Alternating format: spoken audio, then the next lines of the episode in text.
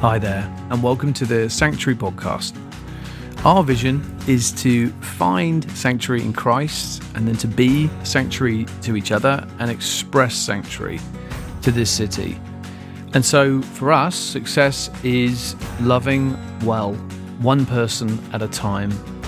And if we can help you in any way, please do feel free to reach out, jump onto our website, sanctuarysf.com, and we would love to connect. Anyway, back to the podcast.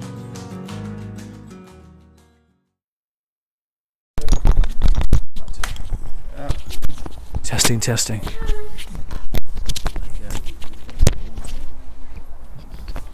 We're good? We're good. Awesome. Let's turn there. Cool. Well, uh, welcome everyone. Thanks for coming out. This is fun. Uh, I haven't been able to do this, I think, since November, House Church. We didn't have one in December, so this is good. Um, let me turn. I feel like I'm. Yeah. Um, let me pull up my notes. Sorry. Great. Uh, today we wanted to talk about um, a topic. Well, I'll get there in a second. Before I do, I'm going to do a hard pivot and a transition, and hopefully you'll be generous to me. But can anyone? Does anyone know off the top of your head? It kind of goes along with what Billy was sharing. The number one read New York Times article in 2021. Did anyone anyone see this? It's the top of the list. It was by a psychologist. His name is Adam Grant, and the name of the title was um, the name of the article was "Feeling Blah During the Pandemic." It's called "Languishing," and it was the this whole idea of of languishing. And I um, heard a podcast on it this week, and I just thought it was I mean, we all feel it, right? He says this. It's a, the, the article start, starts out this way. It wasn't burnout. We still had energy. It wasn't depression. We didn't feel hopeless. We just felt somewhat joyless and aimless. It turns out there's a name for that languishing. Languishing is a sense of stagnation and emptiness. It feels as if you're muddling through your days, looking at your life through a foggy windshield and it might be the dominant emotion of 2021. Can anyone relate with that? We were on a advisory team call this week, and one of the one of the gentlemen he pastors a church in the northwest, and he was just like, just just a little encouragement for you guys. Like everyone I know, like they're tapped out at like 80% right now. Like that's the max they can go. Just it's been a crazy couple of, of years. And so, and I mentioned all that to say, um, I mean, that resonates with me. I, I, was guessing, maybe I'm the only one, but I don't think so. But um, but I was just thinking, as we were um, planning these house church times, we don't like have a master like plan sketched out. But I remember in November when we did it, we we intentionally Tom spoke. Everyone remember that on like scripture, like how do you open, how do you feed yourself? And it was like, you know what? Actually, we probably don't need like this rah rah like talk moment, like hype up everyone what's probably like really helpful is actually like just super practical ways to feed our soul, to like actually open up scripture. And if you read in the article, it talks about languishing isn't just a feeling, but it's actually like not having a mission you're on in life. It says it says you feel somewhat joyless and aimless, and you're not like pressing in. And he actually talks about antidote to that is a concept he calls flow in the article. And I was just thinking like, what is what is spiritual flow? Like what does that mean? Like when we're just like consumed with like a challenge it's all gripping. Um, and anyway so this is where the hard pivot's going to come in forgive me. Um, today we're going to talk about giving. Um, um, but i think just actually we wanted to like just do practical like like things that we can install in our lives that we see modeled by jesus and in scriptures. Like habits things like opening up the scripture giving, like just different things. And so today we're going to talk about this. We actually we've been around in some form or fashion for about two and a half years now. Didn't anticipate a pandemic when we were going to launch this church, but we haven't talked once about the topic of giving. Um, so please, if this is your first time or you're new, forgive us. We don't talk about this all the time. Um, but I did think, like, actually, like building blocks in our lives, like installing things in our lives, actually does contribute. Like there are certain things you can install with intention. If if you build them on a, on top of each other and you do them like day after day or week after week, that actually does lead towards a life that isn't languishing, that you're part of something bigger than yourself. And so I thought it could be a cool, um, a cool way to, to, to, to frame this conversation.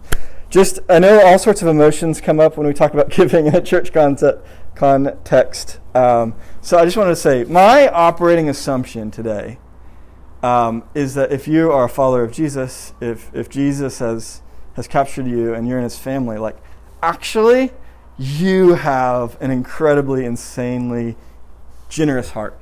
Like it's in you, like that has been put in your DNA.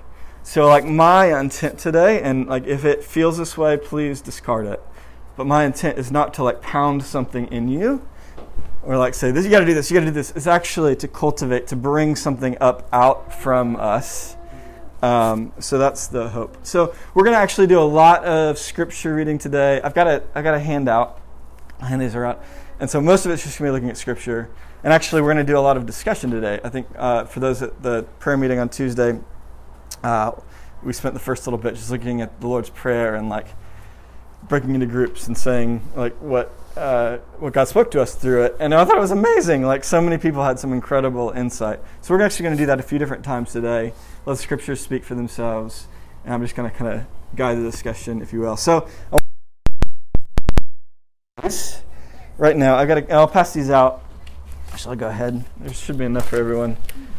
Um, there's two questions at the top. What feelings or concerns naturally rise up in you when it comes to talking about ch- money in a church context? Um, so, what, what, what immediately rises up in you? And then, two, share a story. Can you think of a story of a time when either you or someone you know or look up to like was extremely generous, like stepped out in generosity? What happened as a result? So two questions: What rises up when you when, when I said we're going to talk about money today? What uh, stirred up inside of you? And then two: Do you know anyone that's been radically generous? What happened as, as a result? And then you can go for it. So I'll give you about five minutes. Find a neighbor, pair, pair up in twos or threes, and then uh, we'll come back and, and talk through it.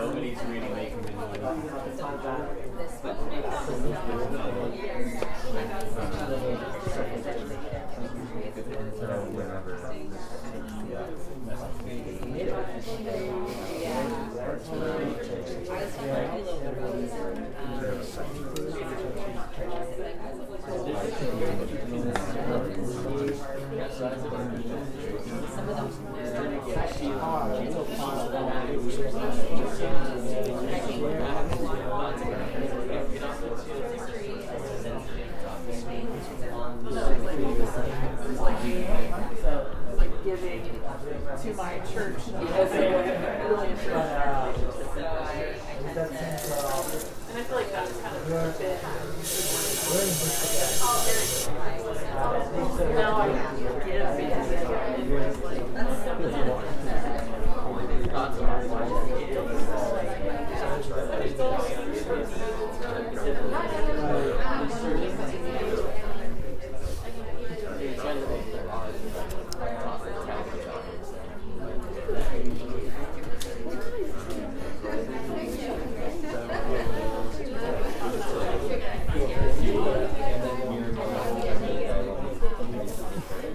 Right, and we're going to try to keep this moving along. So if you haven't got to the second question yet, go ahead and, and do that one.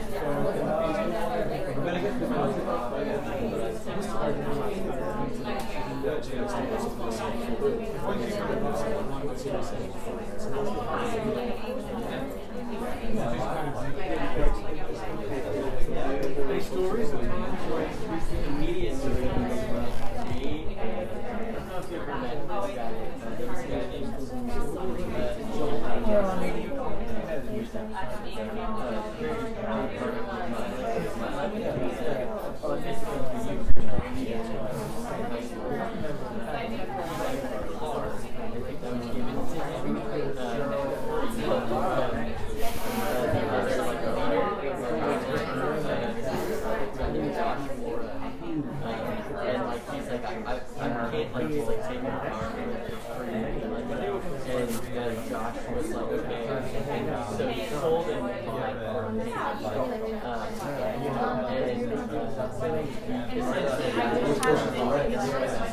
All right, maybe one more minute. don't fit our like mold, like,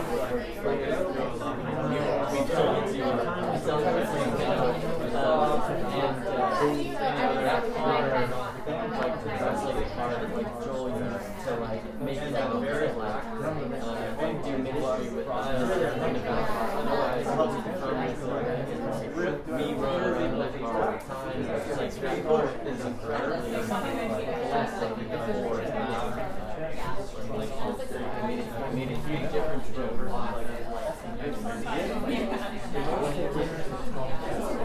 I know, I guess that makes the only thing I can think of like, like, you should be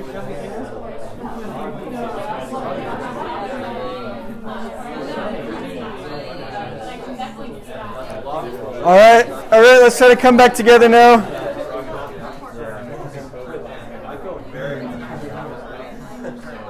Cool.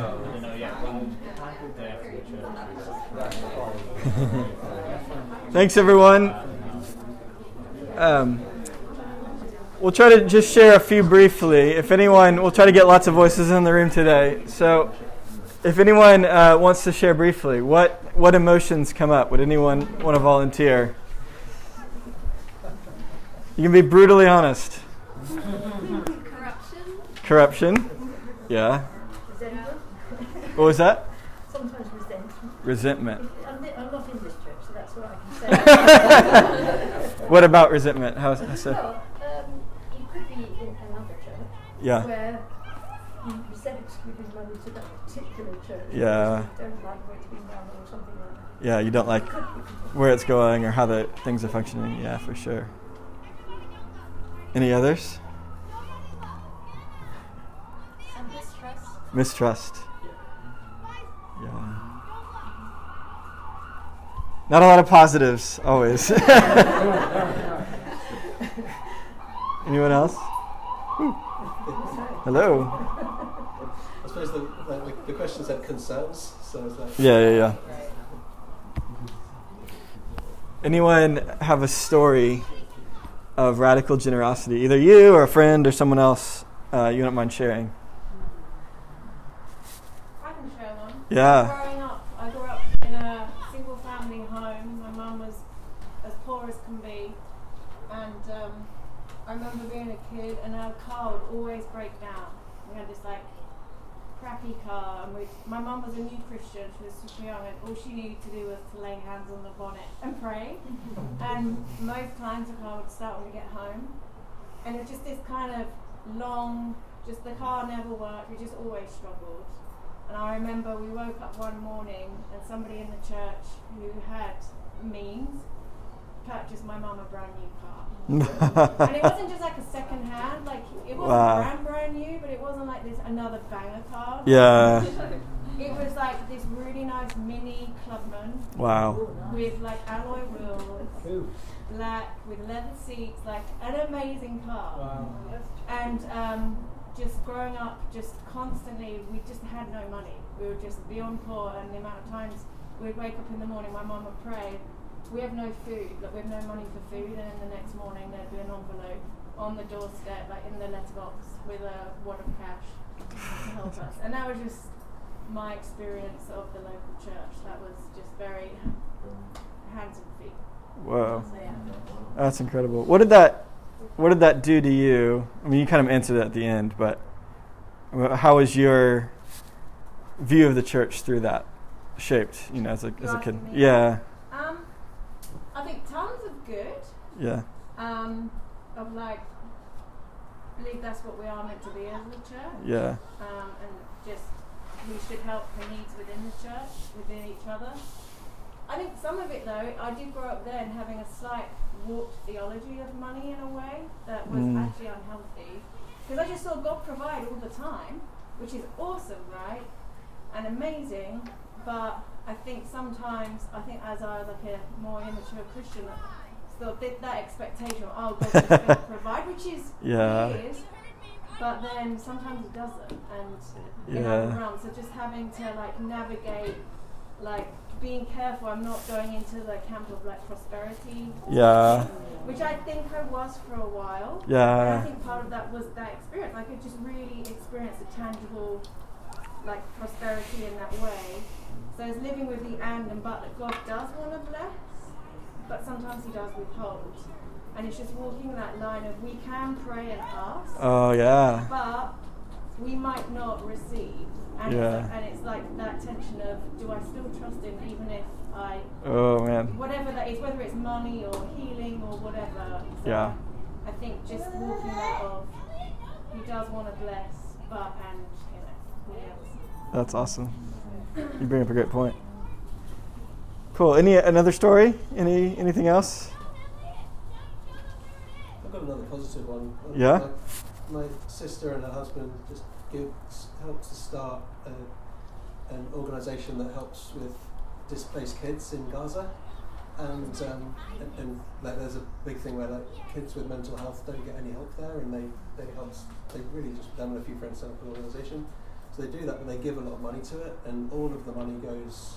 None of the money goes towards their administrative costs. They just send all of the money that comes in out and like they and they've done the and it's pretty typical of them and just nothing's they've never had a moment where they got blessed 10x or 7x what they've given but they always seem to live in peace when it comes to money and they never seem to need anything that's lavish and they're just, they're just generally peaceful and it's a, like and to me there's a link between their willingness to give and not expect to get back and their, their level of peace Oh, that's awesome.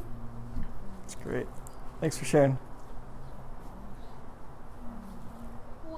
Anyone else? One more story? I have a little story that when I was, it was like the first time I heard God speak to me. Um, I was five, and I got to kind of be part of an answer to prayer for someone else and see that play out. But I was in With my dad in the slums. We were there to show the Jesus film, and I had saved, like, washed cars, cleaned my neighbor's house, like, did things to save up money. So I had like twenty dollars as a five-year-old, which is, you know, gonna go far in the market in Mexico. like I didn't know. Um, but I had brought it with me. We went to the market first, and I didn't want anything, which also, like, what what five-year-old doesn't want something? um, but we got to the slums, and like I was playing tag and like just playing with the other kids, some point, like, I came up to my dad. I was like, I think I want to give my money to this little girl. and my dad's like, okay. Um, so he's trying to figure out like who this girl belongs to, talking with the pastor, and uh, he was like, actually, we're taking care of this girl. Um, her dad's a drunkard and out of the home. Mom can't take care of all the kids, and so we're taking care of her right now. And my wife actually was just praying that there'd be a way to get her shoes. She doesn't have any shoes, and um, anyway, like that experience was really shaping to me at like such a young age to see mm-hmm. like how God answered her prayer through me and hearing God's Wow. Amazing. So good. It's awesome. Well, thank you. I'm sure we all have our own little stories if we think back on it of like just that, you know, the way that giving has shaped us um, and uh, the way that God has provided and the way that we step out in faith or people stepped out in faith and then God met them in unexpected ways. Um, um, we'll, we'll go in though. Um, basically, I wanted to start off and saying, like, why is this important? Hello. why is this important? And I think in broad brushstrokes, three big themes. And we won't go through everything on these handouts. That's why I left them so you can kind of go through on your own time if you want. But three big, big um, pieces of focus for me. Um, like 1A, it's like super biblical. you can't avoid it in Scripture. B, counterformation. We're being formed into something, whether we're cognizant of it or not. I think the culture has a lot. It's trying to tell us about money. Who are we being formed into? What type of people? Um, maybe on an individual level. And then the third reason is expand that out to this church. We're starting to we're starting we're starting a new church in San Francisco. We're laying foundations for what this culture is going to be. And actually, there's a lot in Scripture to say about like money as it operates through the church. And we want to make sure we're laying healthy foundations, solid foundations, as we set this culture up. What a responsibility, but what a privilege and what an honor, an opportunity to like lay healthy foundations. So corruption and resentment don't have to set in, right? Um, so just really briefly on the biblical front, you've got it in the scriptures, or you've got it in your handout. Two thousand scriptures in the Bible talk in some way about money. That's two times as much as scriptures talk about faith and prayer combined. About one out of every 16 verses, that's about 6% of all scriptures talk about money. Now, there's some debate, you know, what actually should cl- clarify, like classify as money or not. Even if you like cut that in half and like say half of those, it's only 1,000 verses. That's still 1,000 verses. It's huge. It's everywhere. So in the Old Testament, from the very beginning, Cain and Abel, you see them like something in them propelled them to give sacrifices, to give back. Abraham is the first time that a tithe is introduced, uh, Genesis 14. You go all the way through in, in you know Leviticus um, and Deuteronomy. There's tithes that are actually laid out in the law, not just one tithe, but actually three tithes uh, of 10% each. Um, you know, you go to the prophets. There's constantly calling Israel back to generosity. And in the New Testament, it actually amps up a bit. One out of every 10 verses in the Gospels is about money. Some people say about 25% of Jesus' words deal with this idea of stewardship. Um, you see the early church.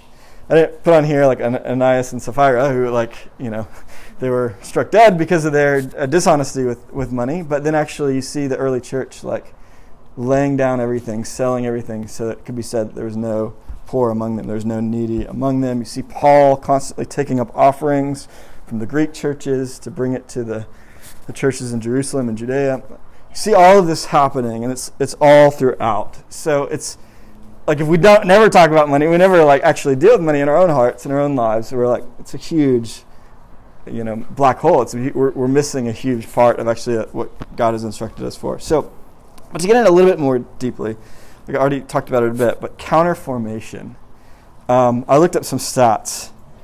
Um, the average person today sees around 6,000 to 10,000 advertisements every single day. 6,000 to 10,000. It's double the rates uh, from 2007. So when the iPhone was introduced, 2007, we've seen two times as much. And if you go back to the 1970s, it's 20 times as much just in 50 years. Um, if you had a penny for every time you saw an advertisement in 2021, uh, you'd have over $36,000 just from advertisements. Um, it equates to about 10 times per every waking minute of your life. Um, and, you know, these advertisements are not meant to be like neutral, right? Like they you're, you're bombarded with this message that you're not enough. You need something. There's something wrong with you. Um, there was a famous New York Times. I don't know. I'm quoting all the New York Times today, but New York Times op-ed January of 2014. A guy named Sam Polk. It was called "For the Love of Money." He opened the, the the article. It says, "In my last year on Wall Street, my bonus was 3.6 million, and I was angry because it wasn't big enough." I was 30 years old, had no children to raise, no debts to pay, no philanthropic goals in mind. I wanted more money for the exactly same reason an alcoholic needs another drink. I was addicted. When the guy next to you makes 10 million, 1 million, or 2 million, doesn't look so sweet. and you can hear that and kind of sneer and like, oh my gosh, you're like, oh my goodness, you're ridiculous. Um, and then actually, but we can actually be blind to the, some of the same dynamics at play within us. Um, Jesus, we'll, we'll read it in a second, but he is often very explicit about don't be greedy. And you actually don't see him being so explicit about don't be an adulterer, you know. Um, I mean, he says that, but he doesn't like say. And actually, the reason, like, if if you're having an affair, you kind of know it, right? but I don't know many people that would actually. I it's very rare that someone would say, "Actually, I'm dealing with like a greed problem in my heart." If we can be deceived so quickly, like we don't actually recognize it or know it, because um, it just kind of seeps in. Um, so we're going to break into groups again uh, with that kind of in mind that like this culture is contested space. We're not. We're going to be formed into something. What are we? What do we need to be formed into? There's like a, a def- defense. Like we need to be aware and like resist, but also we need to like be pro, forming into something like choosing what we want to follow and be formed into. Um, so we go to uh, one of Jesus' famous sermons, Matthew 6. It's uh, Matthew 6, 19 through 33. You can turn to it in Scripture. Got some Bibles up there on the table if you want, or I've got it printed out for you um, in the NIV. But why don't you go back to your groups? Actually, let's have someone read it. Would someone volunteer to read that out loud? And then what we're going to do, go back to your groups. We'll take five minutes, just highlight anything, I mention anything that stood out to you about that those verses. Um, would someone be up for reading that? What verses?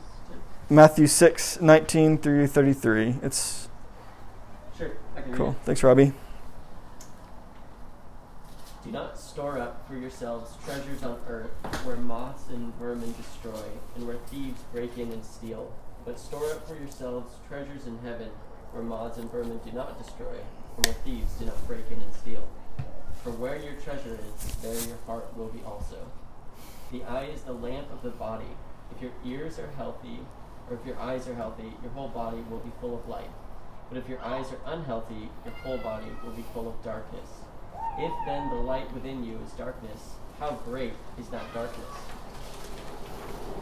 No one can serve two masters.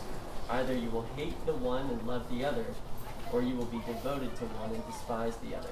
You cannot serve both God and money. Therefore, I tell you, do not worry about your life, what you will eat or drink, or about your body, what you will wear. Is not life more than food, and the body more than clothes? Look at the birds of the air. They do not sow or reap or store away in barns, and yet your heavenly Father feeds them. Are you not much more valuable than they? Can any one of you, by worrying, add a single hour to your life? And why do you worry about clothes? So how the flowers of, see how the flowers of the field grow. They do not labor or spin. Yet I tell you that not even Solomon in all his splendor was dressed like one of these. If that is how God clothes the grasses of the field, which is here today and tomorrow thrown into the fire, will he not much more clothe you, you of little faith? So do not worry, saying, What shall we eat? Or what shall we drink? Or what shall we wear? For the pagans run after these things, and your heavenly Father knows that you need them. But seek first his kingdom and his righteousness, and all these things will be given to you as well. Awesome. Thanks, Robbie. So let's break into groups again. Uh, what do you notice? Anything that God's highlighting in that? Share it with them, and then we'll come back together. Just a few minutes.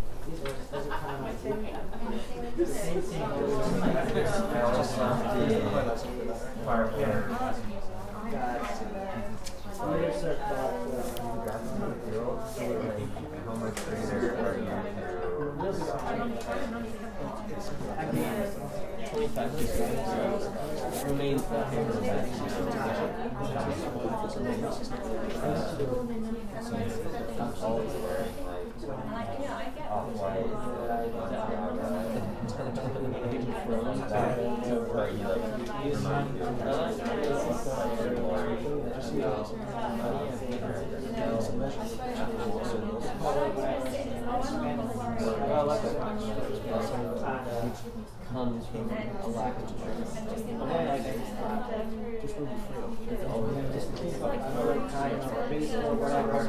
Just just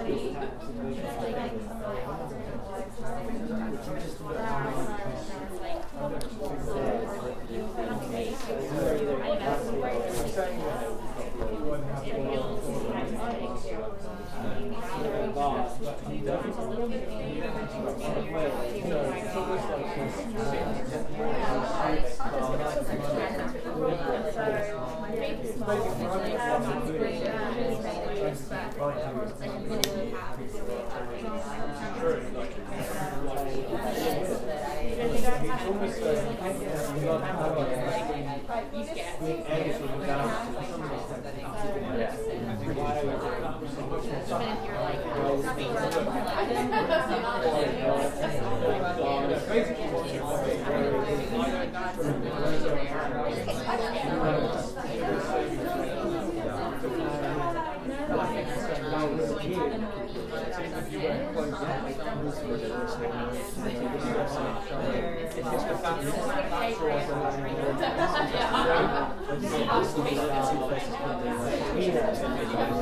or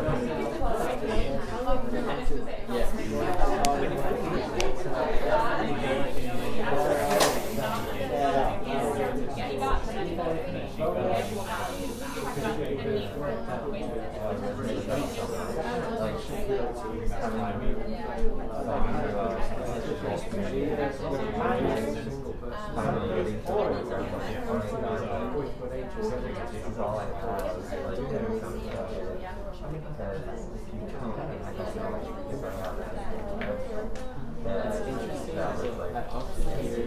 Just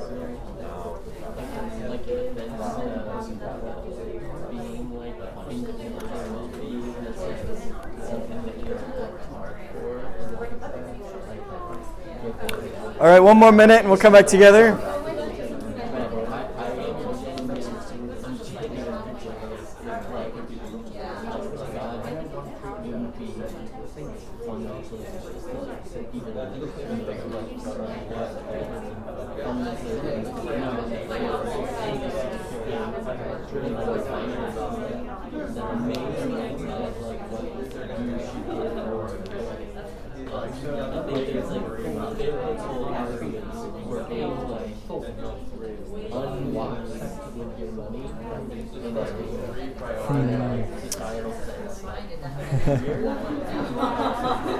Let's let's come back together.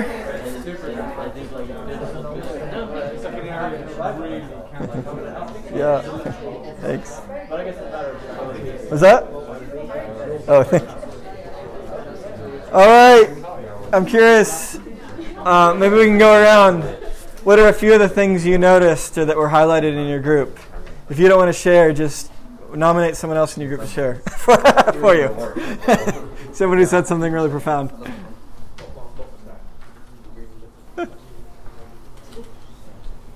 Anyone? I can start. Angus. Um, we were talking about how it talks about worrying about things and provisions and clothes and stuff like that, and how um, money can be so linked into like our sense of control, Yes. our security in life, and that's almost a bigger problem than just the love of money and wanting lots of money.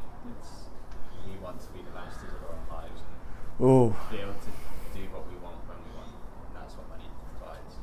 Yeah. So it's linked. It's not just the money thing. It's like linked to a sense of control, Yeah. where where Jesus is asking us to surrender, fundamentally everything. So it actually is. It, there's a string tied to a lot of other things. You, you've highlighted one. Ah, that's great. I mean, I think like at a deep level, he's talking about worry. Yeah, pivoting off of like the thing of worry, Yes. which I think like the the substance of worry is ultimately fear. Like I'm afraid that there's not going to be enough, or that I'm not going to get what I want, and I'm a, I'm a, I'm afraid of that. And he's like, you have nothing to be afraid of because I'm going to take care of you. Mm. Like look at the grass of the field. and that's to me that's really confronting as one who wants to like provide and and it's like, oh, you're the one that does this. Do I actually think you do this, or do I do this? Mm. Wow. Yeah, so you got it linked to issues of control, issues of fear, anxiety, and actually, Jesus mentions often when Jesus talks about greed and the love of money, it's linked to anxiety. So if you think about the parable of the sower, the seed that fell among the thorns, he said it was the deceitfulness of wealth and the worries of this life. This deceit of wealth tied with actually like anxiety, worries of this life, that chokes out the gospel from forming. Yeah, fascinating. Anyone else? Yeah, I think even in the season, when it comes to like what I assume provision is, has been really challenged, and I think a lot of that comes down, like I think financially, like I was telling Victor, like what I really want is like not just money. I want to be able to have time. Like I want to afford being free and like Mm. where I want, do what I want. And I think I even had a conversation a few weeks ago where I was like mad at God, and I was like, hey, I don't see you providing this way financially, you know, and my mom actually had COVID that week. And so the last thing that I called her, like after I think it was like she tested negative that day. But I called her and like I just felt like God was like, uh, you know, she was like, I'm, I'm feeling better, I'm feeling good now, and I had been praying for her a lot. I felt God say like, you don't, you don't always understand my provision. Yeah. And I was like, oh, that like humbled me really quickly. I was like, oh, like I'm, you actually do provide in a lot of ways that I'm not giving you credit for. Wow. it should look like this. Yeah. And I think kind of being in a place where there's not a whole lot of the way I want things to go, and he can come in and like change that, or yeah, really like allow me to look at him over my wants and let him fill needs. Wow. Yeah, it's fascinating. I love it. It kind of reminds me of Tom's message from last pop up when, like, you talked about the perceived lack actually is a gift in itself because it pushes us to understand God's provision in other ways, or it pushes us to to seek Him. Yeah, it's fascinating. Yeah. Um, we spoke about uh, verse 31. It says, you know, where he's saying, What shall we eat? What shall we drink? Or what shall we wear? Um, I think on a day to day basis, there are people who ask those questions and then they have options for each one. And then I think on a day basis, there are people who ask those questions and there's often not any options. Yes. Wonder if there's anything at all. And so I think this, I love this verse and I think it's a good, thing it's spoken about often, but I think it's harder in an earthly sense Mm. for people who have less, less access when they give. And it invites the idea in of like, um, when you give, like, are you able to still live abundantly, whatever that looks like, maybe materially, or Mhm. um, are things still tight? Um, and so that's just the questions that come to mind when I read this, and it makes me think about, um, I guess, giving beyond monetary. Yes. um, Yes. But also giving in action. Yeah. Yeah. Absolutely. yeah, that's great. Generosity extends way beyond monetary too. I remember the last church I was a part of in Nashville. It was so interesting. We were buying a house because we thought God well, like, was calling us to Nashville, but we had to we had to install a kitchen before we actually like closed on the house, just so could we get a conventional loan. Long story, but I was just uh, we bought a we bought a, a ki- like old kitchen on a storage unit like 45 minutes south of the city. Um, and I didn't know what I was getting into. I didn't know like construction at all, but we just had to install it. And I called our pastor because he lived close by uh, at the time, and just told him. And he's like, "You're not gonna fit all that in your car. Like, do you know what you do?" And he dropped everything at that moment. Met me there with a tr- got a trailer. Like he he uh, put all the cabinetry on the trailer. Like drove it all the way back up to the city for us, and like got it situated. Sp- He's probably spent like six hours of his day like on an instant phone call I was driving down there, and it was just like that was no big deal. Like, and not not everyone can do that all the time, of course, but it was just like that culture I was entering into. Like when I was just starting to consider joining this church, it was like, whoa, like these people operate by a different, like there's a generous generous spirit, as you were talking about, that you could you could feel. I remember, um, I don't know if anyone's listened to the podcast, maybe loaded, The Rise and Fall of Mars Hill. Um, but it's about, you know, some, some um, really poor examples of leadership in the church. But one of the examples um, that they were talking about is a guy was following this celebrity pastor all around the world and doing this film series, and they were in London, um, and he got sick. I think some eye disease or something, some and he got really sick and he was a big nuisance on the pastor that was like filming because and he was like he actually left him behind. And then there was a story if you those remember it uh, he said Tope the, the pastor Tope in london actually like saw his condition and dropped everything he had and like took care of him like at his own expense put him up he like made sure he got into the med like, i don't think he actually had to pay for medical bills in london that was awesome but uh, but like you know like made sure i got set up with like all the medication and everything um, and that's actually ta- you're friends with Tope, right? Like he's a part of our family of churches, which is amazing. But it was just like, I'm sure if you ask Tope, he probably doesn't even remember that day. Like it was just like he was just helping someone. But for this guy, like he was choked up. He was crying in that podcast because he was like, "This is an example, of someone who like saw me," and and I just think about that generous spirit. Anyway. Um, I know we, we're running short on time, so I'm going to skip through some of these things, and then we're going to do another one again. But just not just the resistance, but also like actually Jesus invites us towards something. That's what I was kind of getting at here. Um, a, he's like extravagantly generous. So just to pull out a few examples, of course, John three sixteen. For God so loved the world, He gave. Romans 8, 31, 32. If God is for us, who can be against us? Did he who did not spare his own son, but gave him up for us all, how will he not also, along with him, graciously give us all things? Luke 11, 32, further on down. For it is your Father's good pleasure to give you the kingdom. And so, like, I think we have this opportunity. A, like, we kind of got it, got it already, but like, imitate our Father. Like, this is who He's like. But also, like, trust, right? That trust like as we give he's going to meet us like we can't outgive god um, i remember a story my sister um, she went through a horrific divorce she was pregnant with her first daughter and um, her husband left her and um, they had recently bought a house together and uh, they had to sell everything really quickly and um, so her house was in the market and um, someone saw that they had like a new crib set up in the house. This was before the market was absolutely crazy. so, like when, um, but so, saw they had a crib in the in the, and it had been on the market a while. Saw they had a crib in the house, and she inquired with her realtor about the story. So, like, what's going on with this house? And the realtor, like, knew what was happening. They had to sell the house, you know, just after they bought it because of the divorce and everything. And this person was a Christian who was buying the house and said, How much would I have to offer on this house to make sure that my sister, Erica, is made whole on the house and doesn't lose money on this transaction because I know what's going on in their life. And so she actually put in an offer over asking when that wasn't normal, uh, just to make sure she could cover like her expenses because she knew what was going on.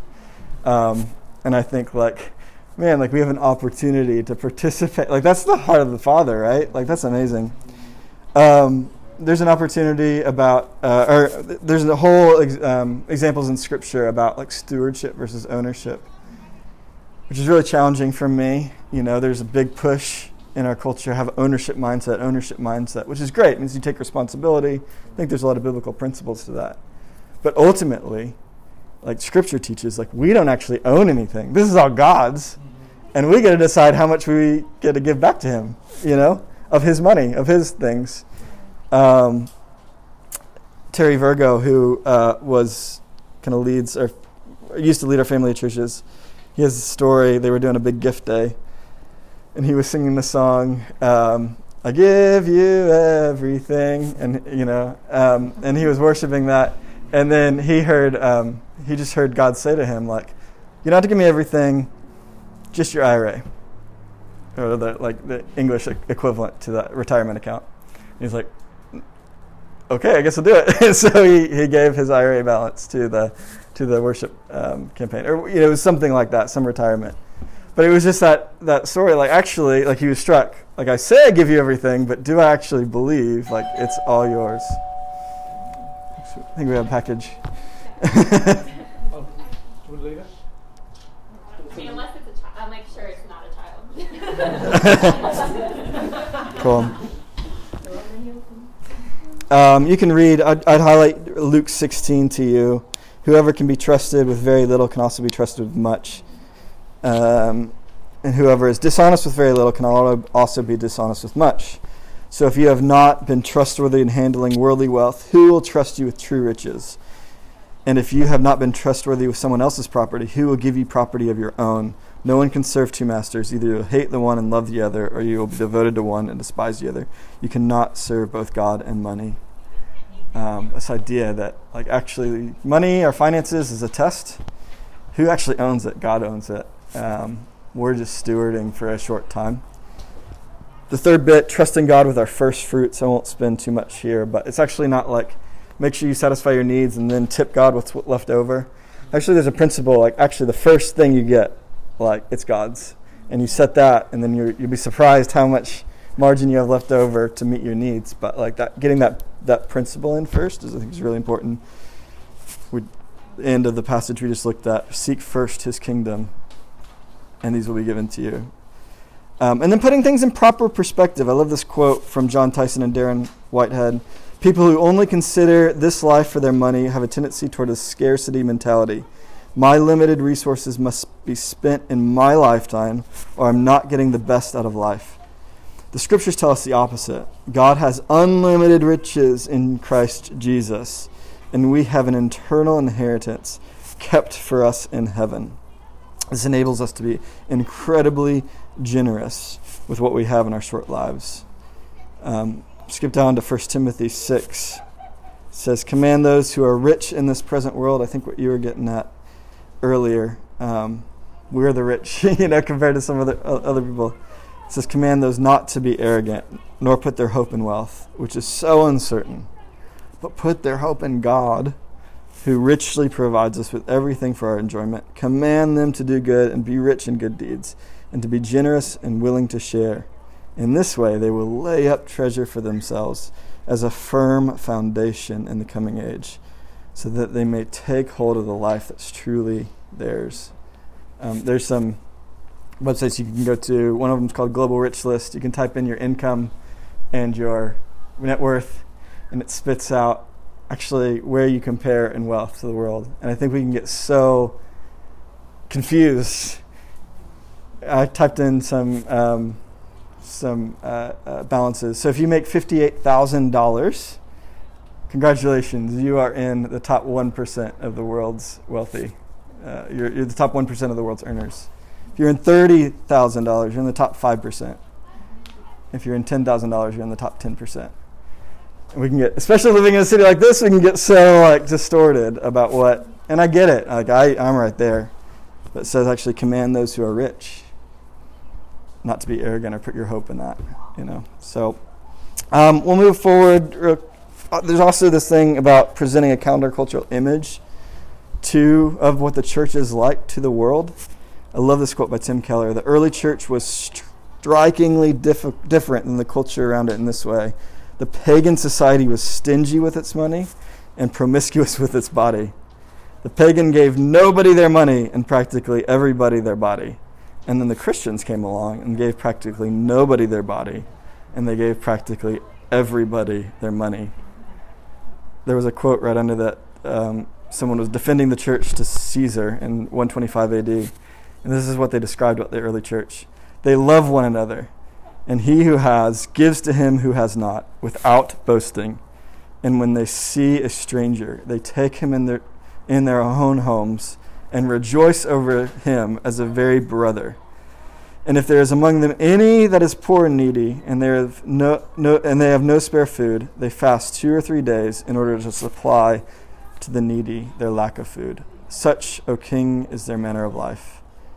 And verily, this is a new people, and there is something divine amidst them. Wow, what a vision! Like, what would it be like if San Francisco saw that about us? Um, Cool. We're going to read one more passage, break into groups, and then we'll be on, be on our way soon. Um, we got two big chunks. So 2 Corinthians 8 and 9, probably the biggest section in Scripture, where Paul is commanding the church or instructing the church, the early church, about giving. So we're going to transition into like how this works in the church context. Um, so I, I um, took a couple of big slices um, uh, from this, and uh, could I have two volunteers to read out the first Second Corinthians 8 and then the next Second Corinthians 9? Yeah, calling people. Billy, would you mind reading out 2 Corinthians 8? Is that cool? Tanner, the 2 Corinthians 9 passage, would you mind? Awesome. Again, we'll read this, break into groups, and see what comes out. And now, brothers and sisters, we want you to know about the grace that God has given the Macedonian churches. In the midst of a very severe trial, overwhelming, their overwhelming joy and their extreme poverty welled up in rich generosity. For I testify that they gave as much as they were able, and even beyond their ability. Entirely on their own, they urgently pleaded with us for the privilege of sharing in this service to the Lord's people. And they, execu- and they exceeded our expectations. They gave themselves first of all to the Lord, and then by the will of God also to us. So we urge Titus, just as he had earlier made a be- beginning, to bring also to completion this act of grace on your part. But since you excel in everything, in faith, in speech, in knowledge, in completeness, in complete earnestness, and in the love we have kindled in you, see that you also excel in this grace giving. I'm not commanding you, but I want to test the sincerity of your love by comparing it with the earnestness of others. For you know the grace of our Lord Jesus Christ, that though he was rich, yet for the sake he became yet for your sake he became poor, so that you through his poverty might become rich. Remember this whoever sows sparingly will also reap sparingly, and whoever sows generously will also reap generously. Each of you should give what you have decided in your heart to give, not reluctantly or under compulsion, for God loves a cheerful giver. And God is able to bless you abundantly, so that in all things, at all times, having all that you need, you will abound in every good work. As it is written, they have freely scattered their gifts to the poor. Their righteousness endures forever. Now he who supplies seed to the sower and bread for food will also supply and increase your store of seed and will enlarge the harvest of your righteousness. You will be enriched in every way so that you can be generous on every occasion. And through us, your generosity will result in thanksgiving to God. This service that you perform is not only supplying the need of the Lord's people, but is also overflowing in many expressions of thanks to God. Because of the service by which you have proved yourselves, others will praise God for the obedience that accompanies your confession of the gospel of Christ, and for your generosity in sharing with them and with everyone else. In their prayers for, your, for you, their hearts will go out to you, because of the surpassing grace God has given you. Thanks be to God for his incredible, indescribable gift. Awesome. Great. Cool. Last last time, let's break into groups. Let's dig deep and uh, just whatever's highlighted for you, share it with the, your, your group.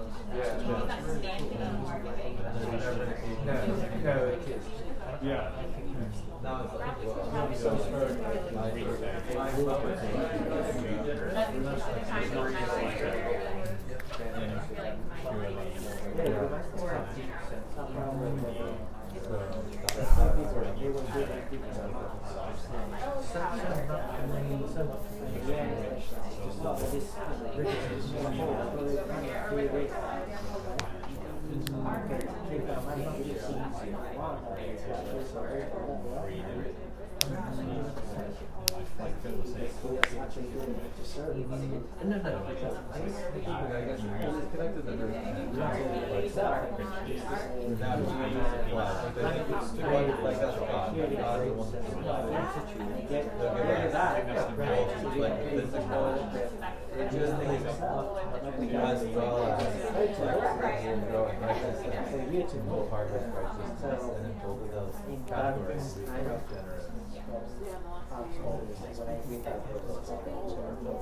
It's almost like, you almost kind of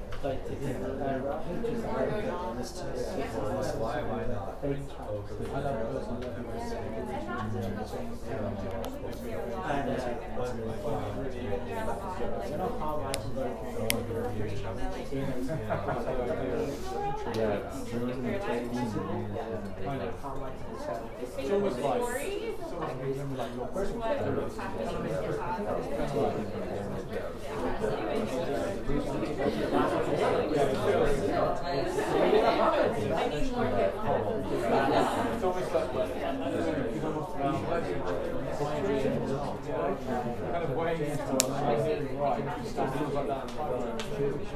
really love uh, verse 12.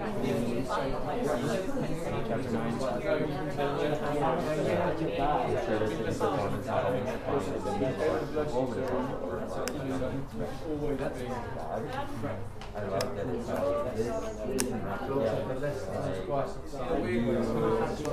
I mean, any time Bible is like empowering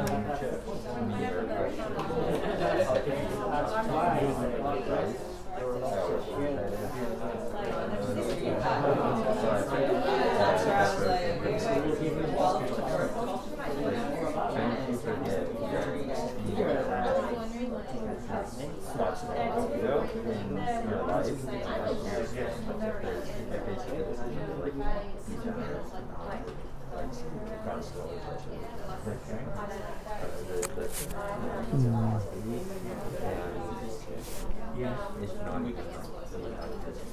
I know, but it's kind of, I know they're kind of like to their male and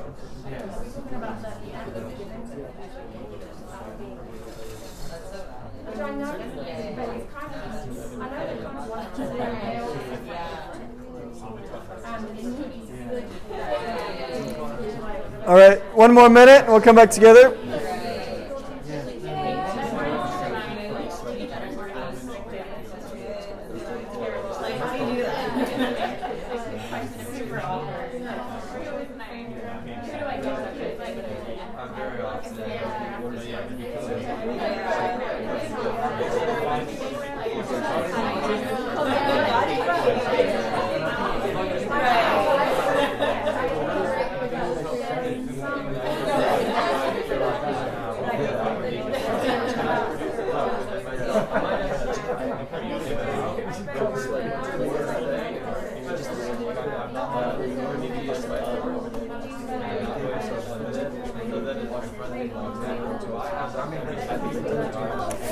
All right, let's come back together.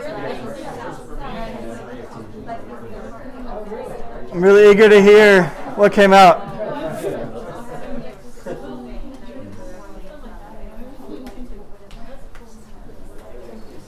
Anyone want to kick us off?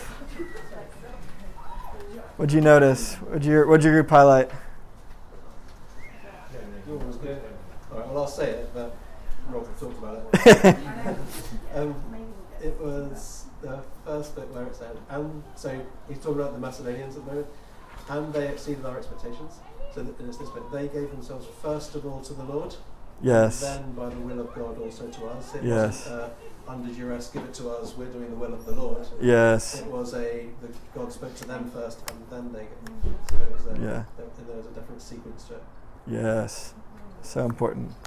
Yeah, I think if you have a personal sense of indebtedness to God, that's when everything begins to change. Ooh. Um, somebody once said, I think that uh, faith makes all things possible, but love and love for God makes all things easy. Uh. you have gratitude, a deep gratitude, and a sense of having been saved and being blessed day by day, then it becomes a hundred times easier. Wow, that's amazing. I love that. It reminds me, I think it was a C.S. Lewis quote. Someone asked him if it was easy to follow Jesus or be a disciple. And he said, Well, it is for those who do. Um, you know, but, but that idea, it's like not easy, but actually, like it is. You know, you you love it. You know, you're you have that indebtedness. Yeah. I love it. Thank you for sharing. Anyone else?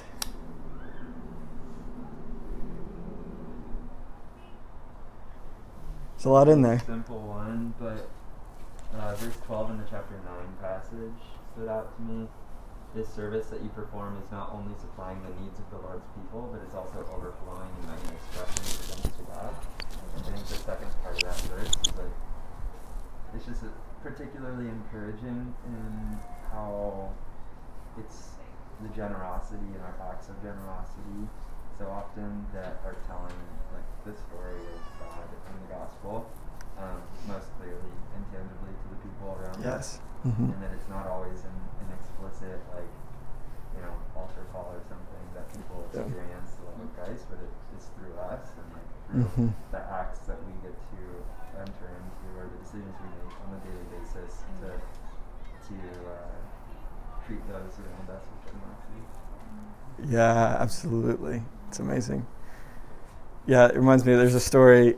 My friend, our friend, I had friends that were planting a church in New York City, and they all moved up. They didn't have a lot of means, and they had to have a certain amount of money in their bank account to like qualify for rent.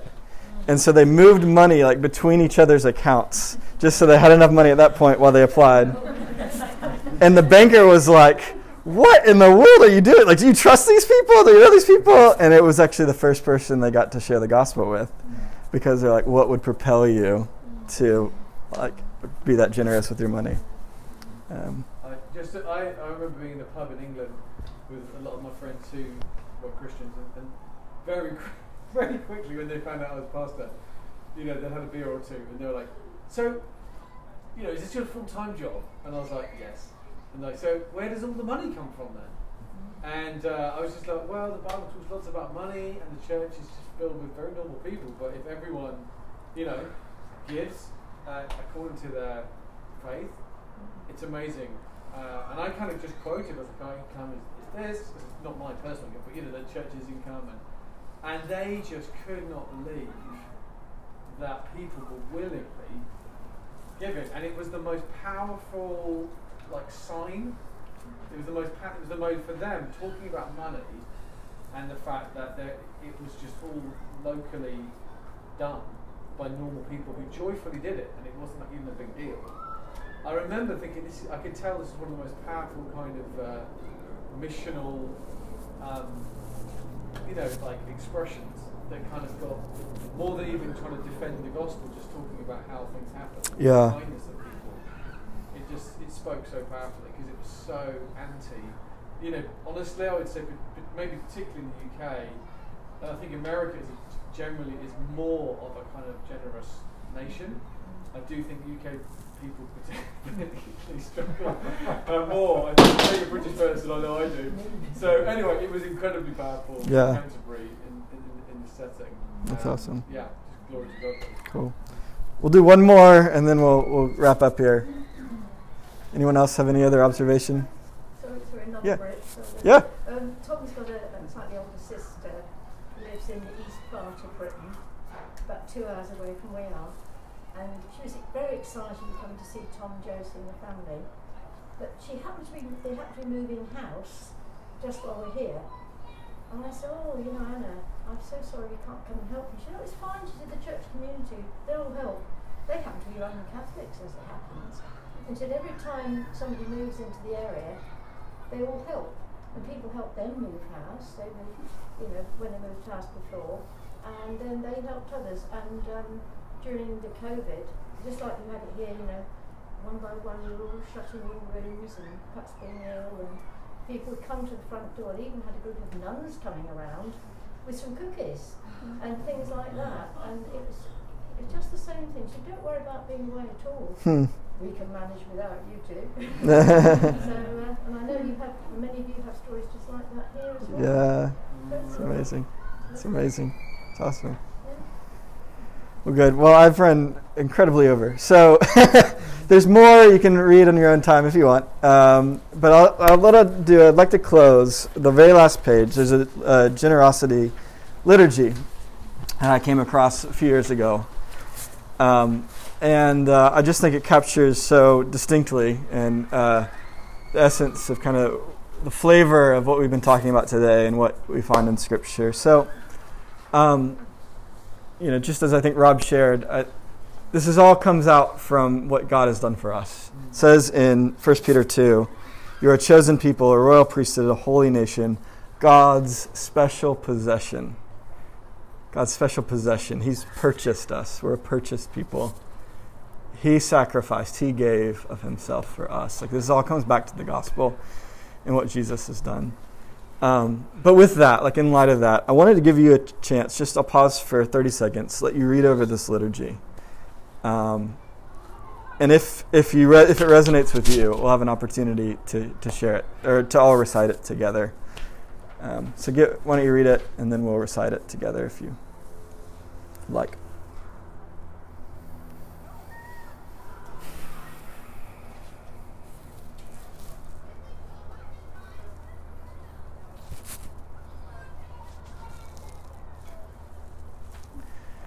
All right. So uh, for those who would like to, should we stand? And uh, let's recite this together for those who want. And uh,